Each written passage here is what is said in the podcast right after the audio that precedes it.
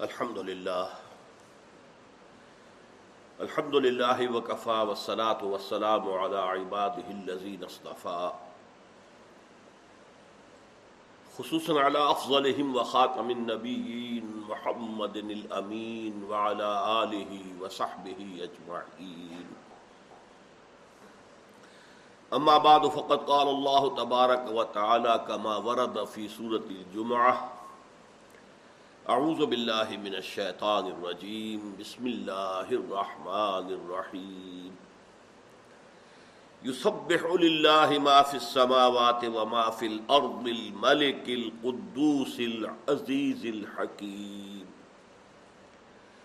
هو الذي بعث في الأميين رسولا منهم يتلو عليهم آياته ويزكيهم ويعلمهم الكتاب والحكمة وَإِن كَانُوا مِن قَبْلُ لَفِي ضَلَالٍ مُبِينٍ وَآخَرِينَ مِنْهُمْ لَمَّا يَلْحَقُوا بِهِمْ وَهُوَ الْعَزِيزُ الْحَكِيمُ ذَلِكَ فَضْلُ اللَّهِ يُؤْتِيهِ مَن يَشَاءُ وَاللَّهُ ذُو الْفَضْلِ الْعَظِيمِ صدق الله العظيم رب اشرح لي صدري ويسر لي أمري واحلل عقدة من لساني يفقهوا قولي اللهم ربنا الهمنا رشدنا واعذنا من شرور انفسنا اللهم ارنا الحق حقا وارزقنا اتباعه وارنا الباطل باطلا وارزقنا اجتنابه.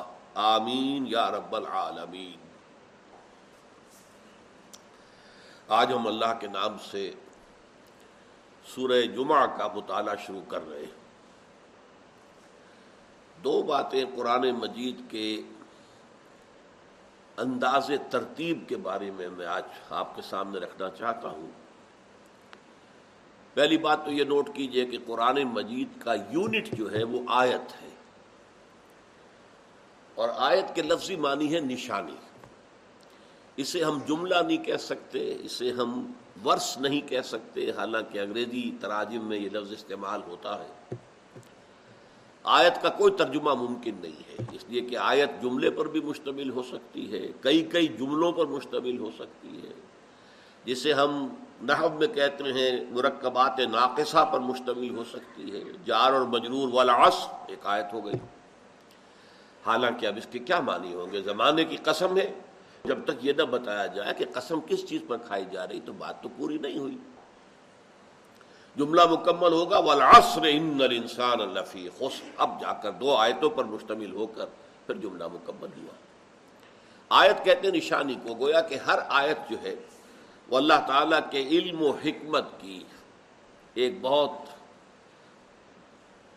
دمکتی ہوئی نشانی ہے، چمکتی ہوئی، دمکتی ہوئی نشانی ہے۔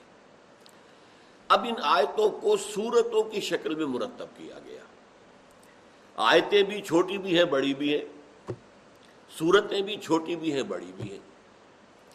کم سے کم تین آیتوں پر مشتمل صورتیں ہیں اور وہ تین ہی ہیں۔ سورت الاس سورت النصر اور سورت القوثر تین تین آیتیں، تین سے کم پر کوئی صورت مشتمل نہیں۔ تو صورتیں چھوٹی بھی ہیں دو سو چھیاسی آیات پر مشتمل سورہ بقرہ بھی ہے تقریباً ڈھائی پاروں پر مشتمل۔ سور کہتے ہیں فصیل کو۔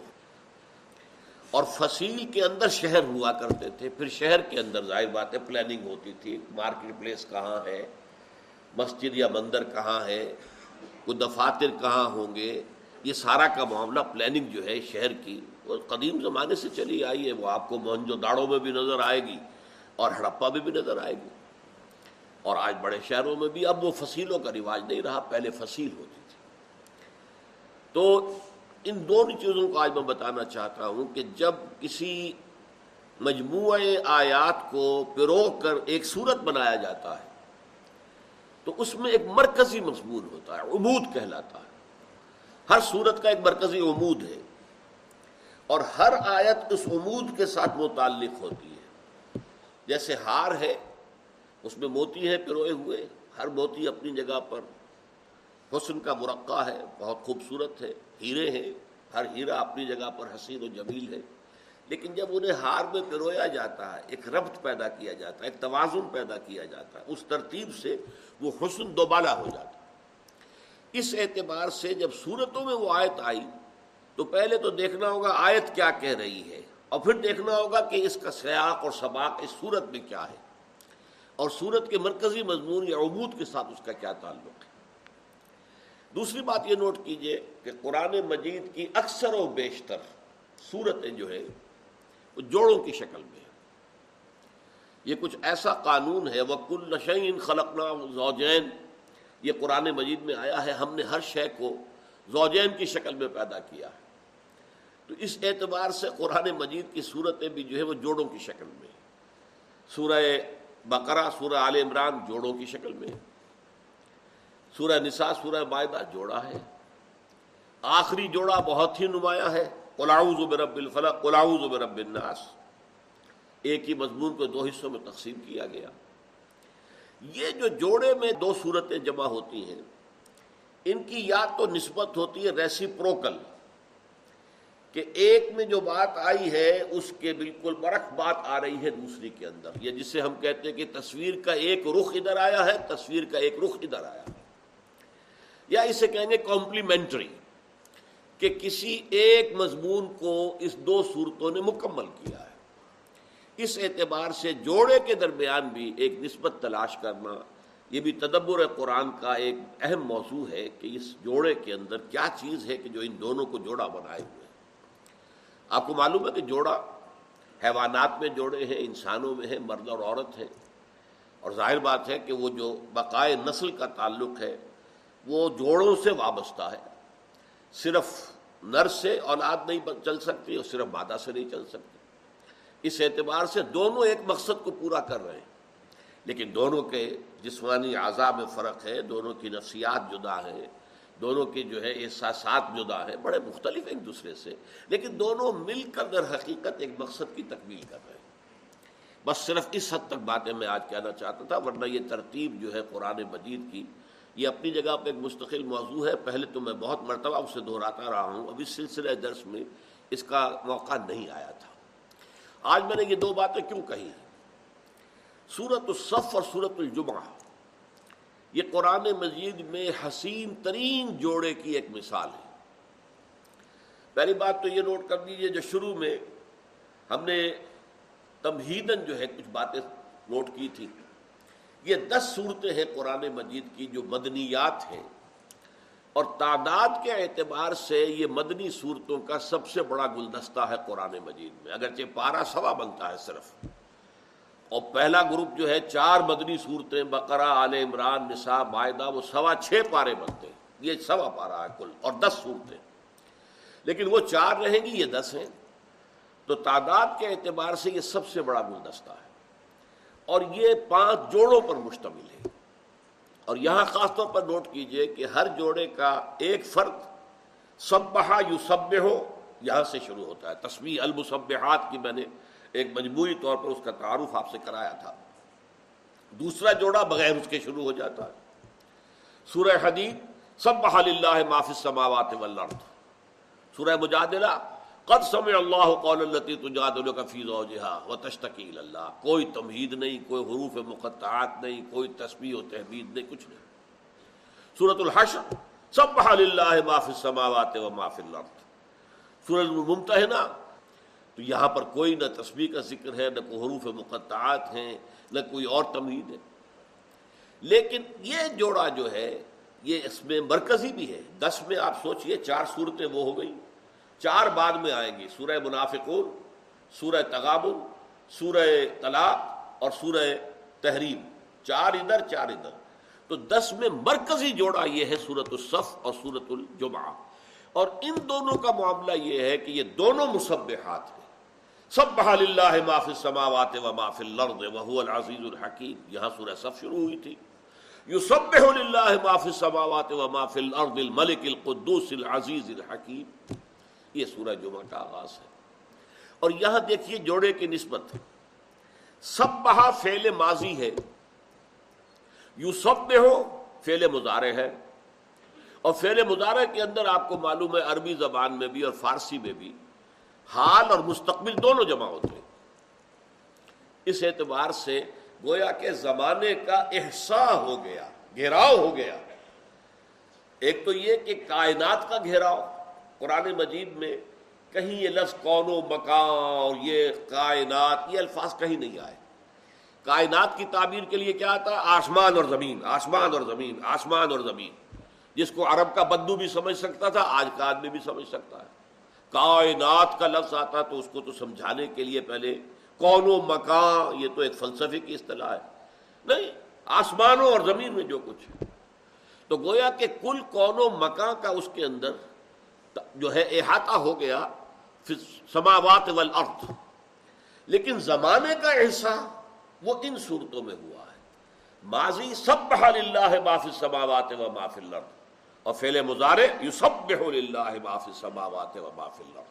گویا کہ زمان و مکان ان دونوں کا احاطہ اس جوڑے کے اندر ہو گیا۔ یہ بات میں تفصیل سے پہلے بھی عرض کر چکا ہوں کہ تسبیح کے معنی کیا ہے تسبیح کہتے ہیں کسی شے کو، کسی ہستی کو، اس کے مقام بلند پر برقرار رکھنا۔ کوئی عیب نہ ہو، کوئی اس کے اندر تقسیر نہیں ہے، کوئی اس کے اندر کمی نہیں ہے، کوئی ذوف نہیں ہے، کوئی احتیاج نہیں ہے، یہ ہے اس ہستی کی تسبیح۔ اب یہ تسبیح جو ہے ہم کرتے ہیں سبحان اللہ سبحان اللہ سبحان اللہ، یہ تسبیح ہے، ہماری قولی ہے۔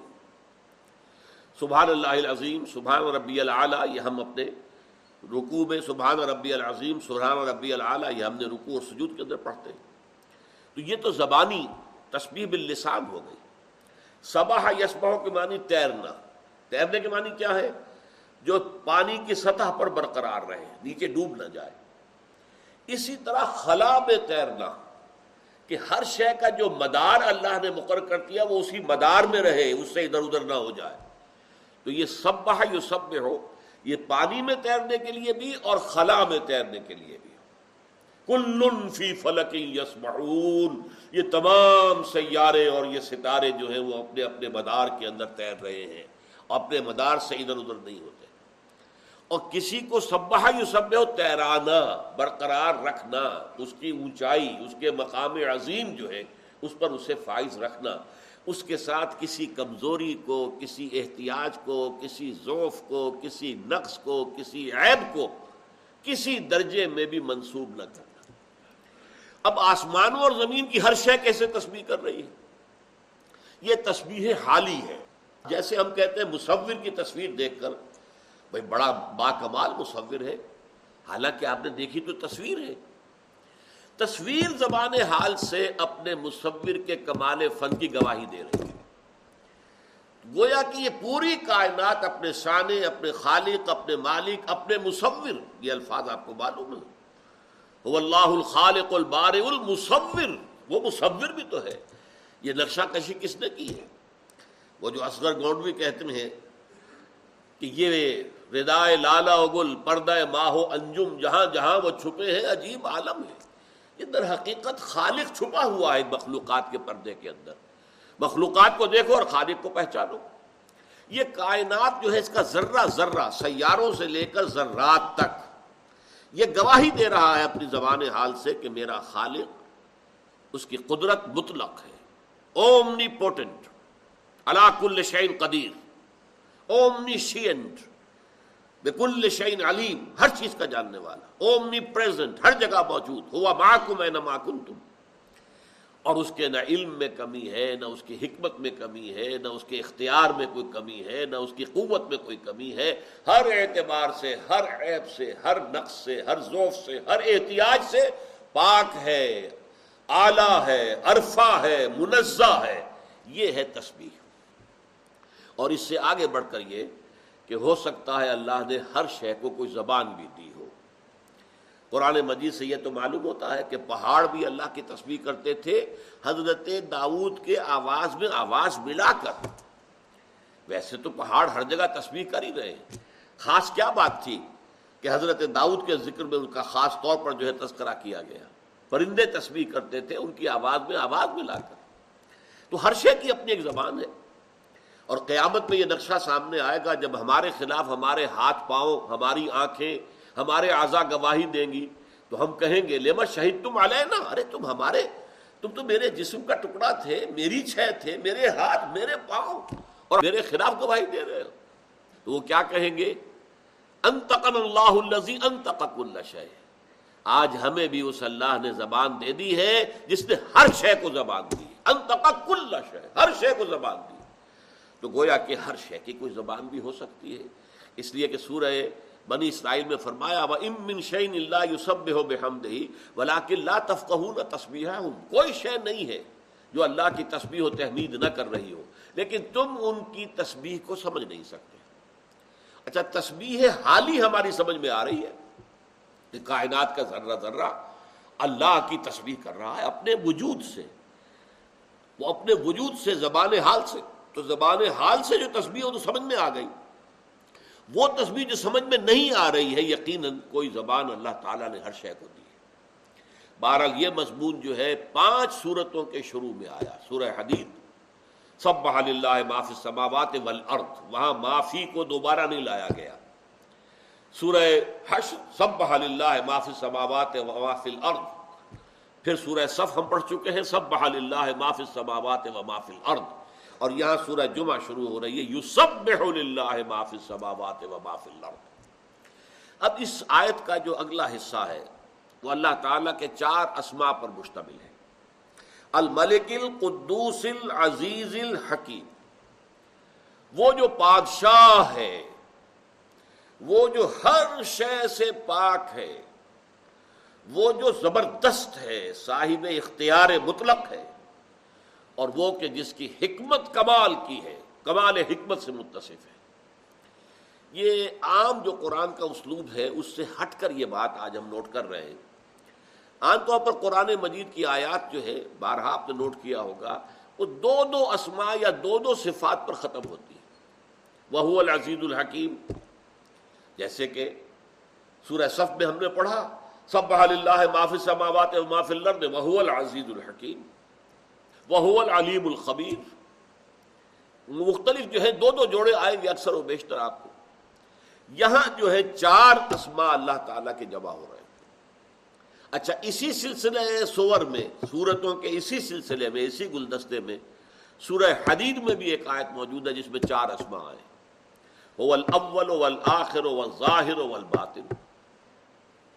اور اسی سلسلے سور میں جو سب سے بڑا گلدستہ ہے اللہ تعالیٰ کے ناموں کا، وہ سورہ حشر کے آخر میں آیا ہے۔ تین آیات میں سترہ اسما ہیں اللہ تعالیٰ کے جو آئے ہیں۔ اور ان میں سے ایک آیت میں آٹھ اسما الملک القدوس السلام المومن المحمن العزیز الجبار المتکبر۔ آٹھ اسما تسلسل کے ساتھ۔ لیکن جو بات نوٹ کرنے کی ہے وہ یہ ہے کہ سوائے اس سورہ حدید کی آیت کے وہ تو جب ہم سورہ حدید پڑھیں گے تو پھر میں اس کی تفصیل بیان کروں گا۔ اور کہیں قرآن مجید میں اللہ کے اسماء اور صفات کے درمیان حرف عطف نہیں آیا۔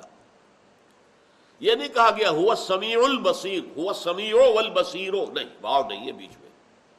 الملک الملک والقدوس والعزیز والحکیم، نہیں واؤ نہیں۔ الملک القدوس العزیز الحکیم۔ وہاں پر جو میں نے آٹھ آپ کو گنوائے ہیں، وہاں بھی وہی حرف عطف نہیں ہے۔ صرف ایک قرآن میں مجید میں، پورے قرآن میں ایک مقام ہے۔ وہ سورہ حدید کی وہ آیت ہے۔ اس کی وجہ کیا ہے؟ قرآن مجید جو تصور دیتا ہے صفات الہی کا، اس میں یہ بات نوٹ کرنے کی ہے کہ یہ جملہ صفات اللہ تعالی کی ذات میں بیک وقت موجود حالانکہ بعض صفات متضاد ہیں۔ اور رافع اٹھانے والا، لیکن اس کے ساتھ ہی نیچے گرانے والا الخافظ دو مختلف ہے متضاد صفات ہیں۔ لیکن یہ کہ قرآن مجید بتاتا ہے کہ یہ صفات علیحدہ علیحدہ نہیں ہے یہ صفات ذات کے اندر، ذات موصوف جو ہے اللہ تعالیٰ کی، اس میں بیک وقت موجود ہے۔ حالانکہ حرف عطف اگر آئے گا تو اس کے اندر مغائرت آ جاتی۔ میں اور وہ، تو میں اور ہوں، وہ اور ہے۔ منو تو، میں من اور ہوں، تم اور ہوں واؤ آئے گا، حرف عطف آئے گا، تو ظاہر بات ہے ایک شے دوسرے کی غیر ہوگی۔ اللہ تعالیٰ کے جملہ صفات جو ہے وہ بیک وقت اس کی ذات میں موجود ہے سوائے دو صفات کے۔ الاول الآخر یہ بیک وقت نہیں ہو سکتا۔ کسی شے کا آغاز، کسی شے کا اختتام۔ یا تو پھر اس شے کی نفی ہو جائے گی، وہ نفی، وہ شے ہے ہی نہیں۔ اگر ایک ہی شے اس کا آغاز بھی ہے، اختتام بھی ہے، تو وہ شے ہے ہی نہیں۔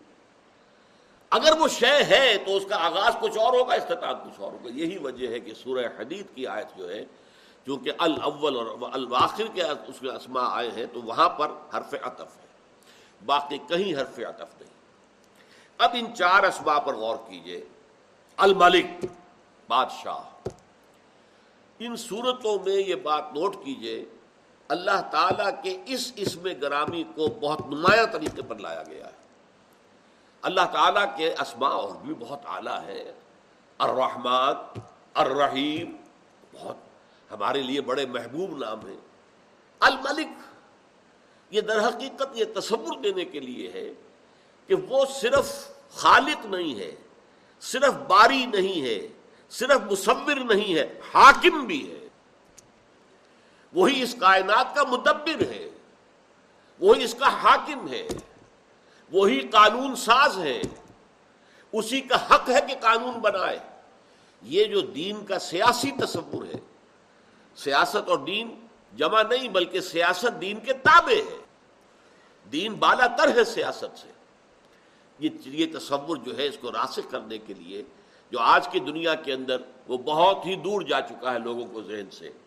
لوگ جو ہے مذہب کو سمجھتے ہیں انفرادی زندگی کا معاملہ۔ بھائی جس کو چاہو مانو، جس کو چاہو پوجو جیسے چاہو، مردہ کو جیسے چاہو ڈسپوز آف کرو، اسے نہلاؤ اور کفن پہناؤ اور دفن کر دو یا اسے جلا دو چتا کے اندر یا جو چاہو کرو۔ یہ تو آزادی ہے تمہیں۔ یہ مذہب کا معاملہ ہے۔ باقی پولیٹیکو سوشو اکنامک سسٹم نظام، یہ بالکل علیحدہ ہے۔ یہ آج کے سیکولرزم کا گویا کہ یہ اصل الاصول ہے۔ قرآن مجید ان صورتوں میں، چونکہ میں نے آپ کو بتایا تھا کہ یہ صورتیں خاص طور پر امت کے دور زوال کے اعتبار سے بہت مناسبت رکھتی ہیں کہ اس کے اندر تعلیمات جو ہے اس انداز میں دی گئی ہیں کہ جب امت زوال سے دو چار ہو جائے تو پورے دین کی تعلیمات کا خلاصہ صرف سبا پارے کے اندر ان کے سامنے آ جائے اور جیسا کہ آپ کو معلوم ہے، پورے قرآن کا پڑھنا، سمجھ کر پڑھنا کوئی آسان کام تو نہیں۔ لیکن چلو، یہ اللہ نے خلاصے دے دیے تمہیں۔ ایمان کا خلاصہ سورہ تغابن ہم پڑھ چکے ہیں۔ آئلی زندگی کے اصولوں کا خلاصہ سورہ تحریم ہم پڑھ چکے ہیں۔ اب یہ دو صورتیں جو ہے در حقیقت، ان میں جوڑے کی ایک بات تو یہ آئی۔ کہ یہ ماضی اور یہ مظاہرے دونوں نے مل کر زمانے کا احاطہ کر لیا۔ اور مانوی انداز میں یہ سمجھیے کہ حضور کا مقصد بے مرکزی مضمون ہے سورہ صف کا۔ رسول اس پر ہم بڑی تفصیل سے گفتگو کر چکے ہیں۔ لیکن اس دین کو غالب کرنے کے لیے آپ کو معلوم ہے، لوگ چاہیے، انسان چاہیے، مجاہد چاہیے۔ وہ لوگ جب تک نہ میسر ہو آوان و انصار، اگر ساتھی نہ ہو، دست و بازو نہ ہو تو کیسے ہو جائے گا؟ اگر حضرت نو علیہ السلام کو ساتھی نہیں ملے، تو ظاہر بات ہے اگلا قدم وہ نہیں اٹھا سکے، کوئی جہاد اور قتال کی منزل آئی نہیں، دعوت دعوت دعوت ہوتی نہیں اسی طریقے سے تمام انبیاء کا معاملہ ہے۔ حضور کو آوان و انصار مل گئے، لیکن یہ بڑا بہت اہم مسئلہ ہے کہ سوچا جائے وہ آوان و انصار کس طور سے میسر آئے؟ طریقہ کون سا تھا؟ ان کو تلاش کرنے کا، ان کو ڈھونڈنے کا، ان کو اپنے اس تنظیمی ڈھانچے میں شریک کرنے کا، پھر ان کی تربیت کا، کون سا پروسیس تھا؟ یہ پروسیس ہے کہ جو سورہ جمعہ کا مرکزی مضمون ہے، هو الذي بعث في الاميين رسولا منهم يتلو عليهم آياته ويزكيهم ويعلمهم الكتاب والحكمة تو گویا کہ مقصد بعثت محمدی سورہ صف اور اس کے لیے مردان کار کی تلاش و تربیت، یہ سورہ جمعہ۔ اب گویا کہ بات مکمل ہو گئی۔ ان دونوں نے مل کر جو ہے تکمیل کی۔ کمپلیمنٹری صورتیں ہیں کہ مقصد بعثت محمدی سورہ صف، اس کے لیے جہاد کی پکار۔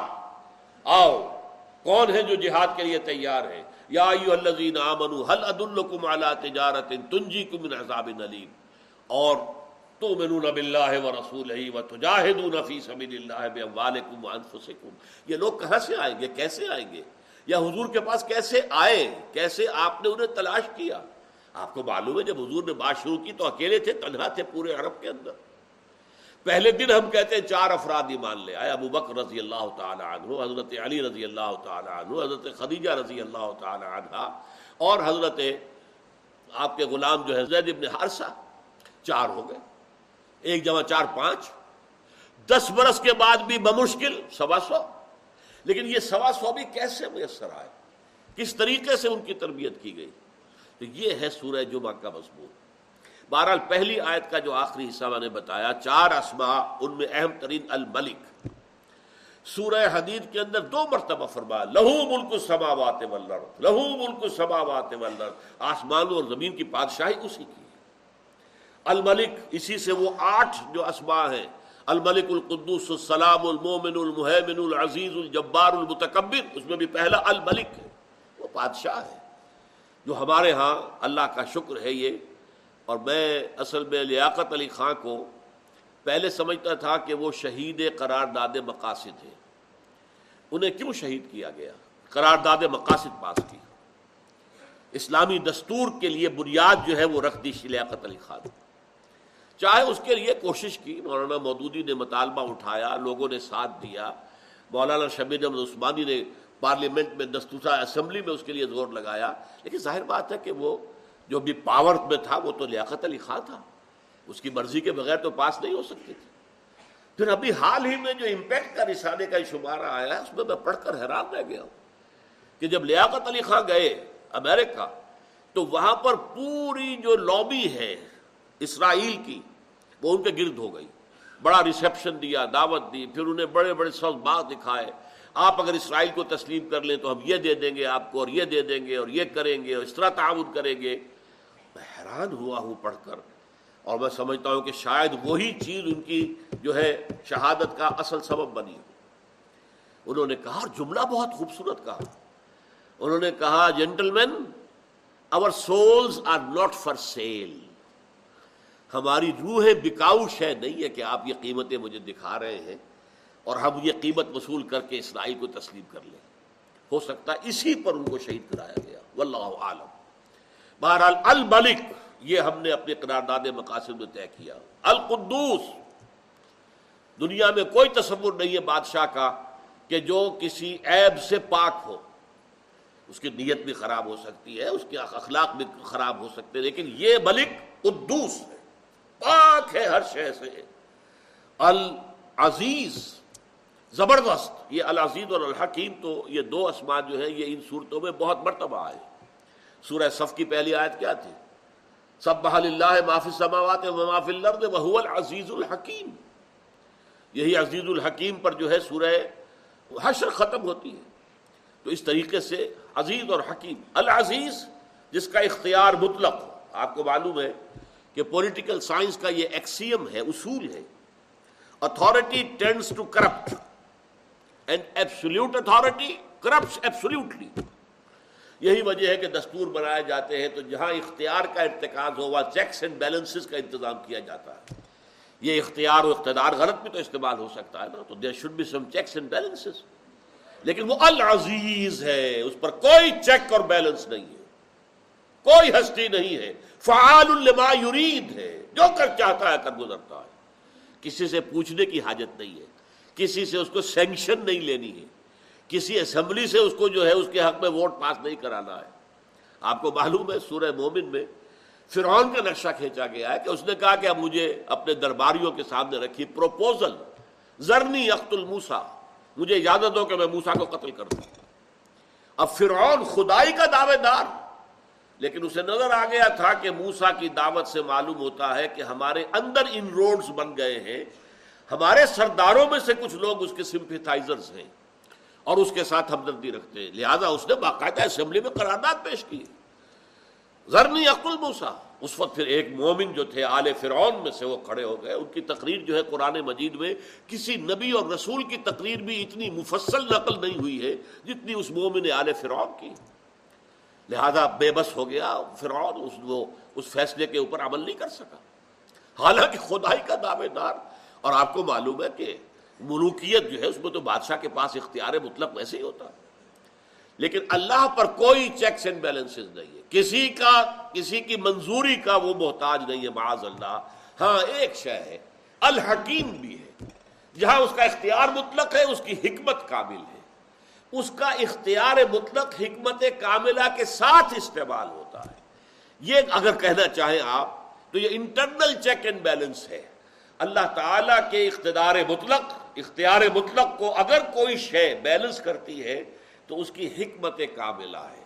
وہ جو بھی فیصلہ کرتا ہے، حکمت کاملہ کے تحت کرتا ہے۔ اس اعتبار سے یہ چار اسما جو اس سورہ مبارکہ کی پہلی آیت میں آئے ہیں، بہت اہم ہے یسبح للہ ما فی السماوات و ما فی الارض الملک القدوس العزیز الحکیم۔ بارک اللہ لی ولکم فی القرآن العظیم و نفعنی و ایاکم بالآیات و ذکر الحکیم۔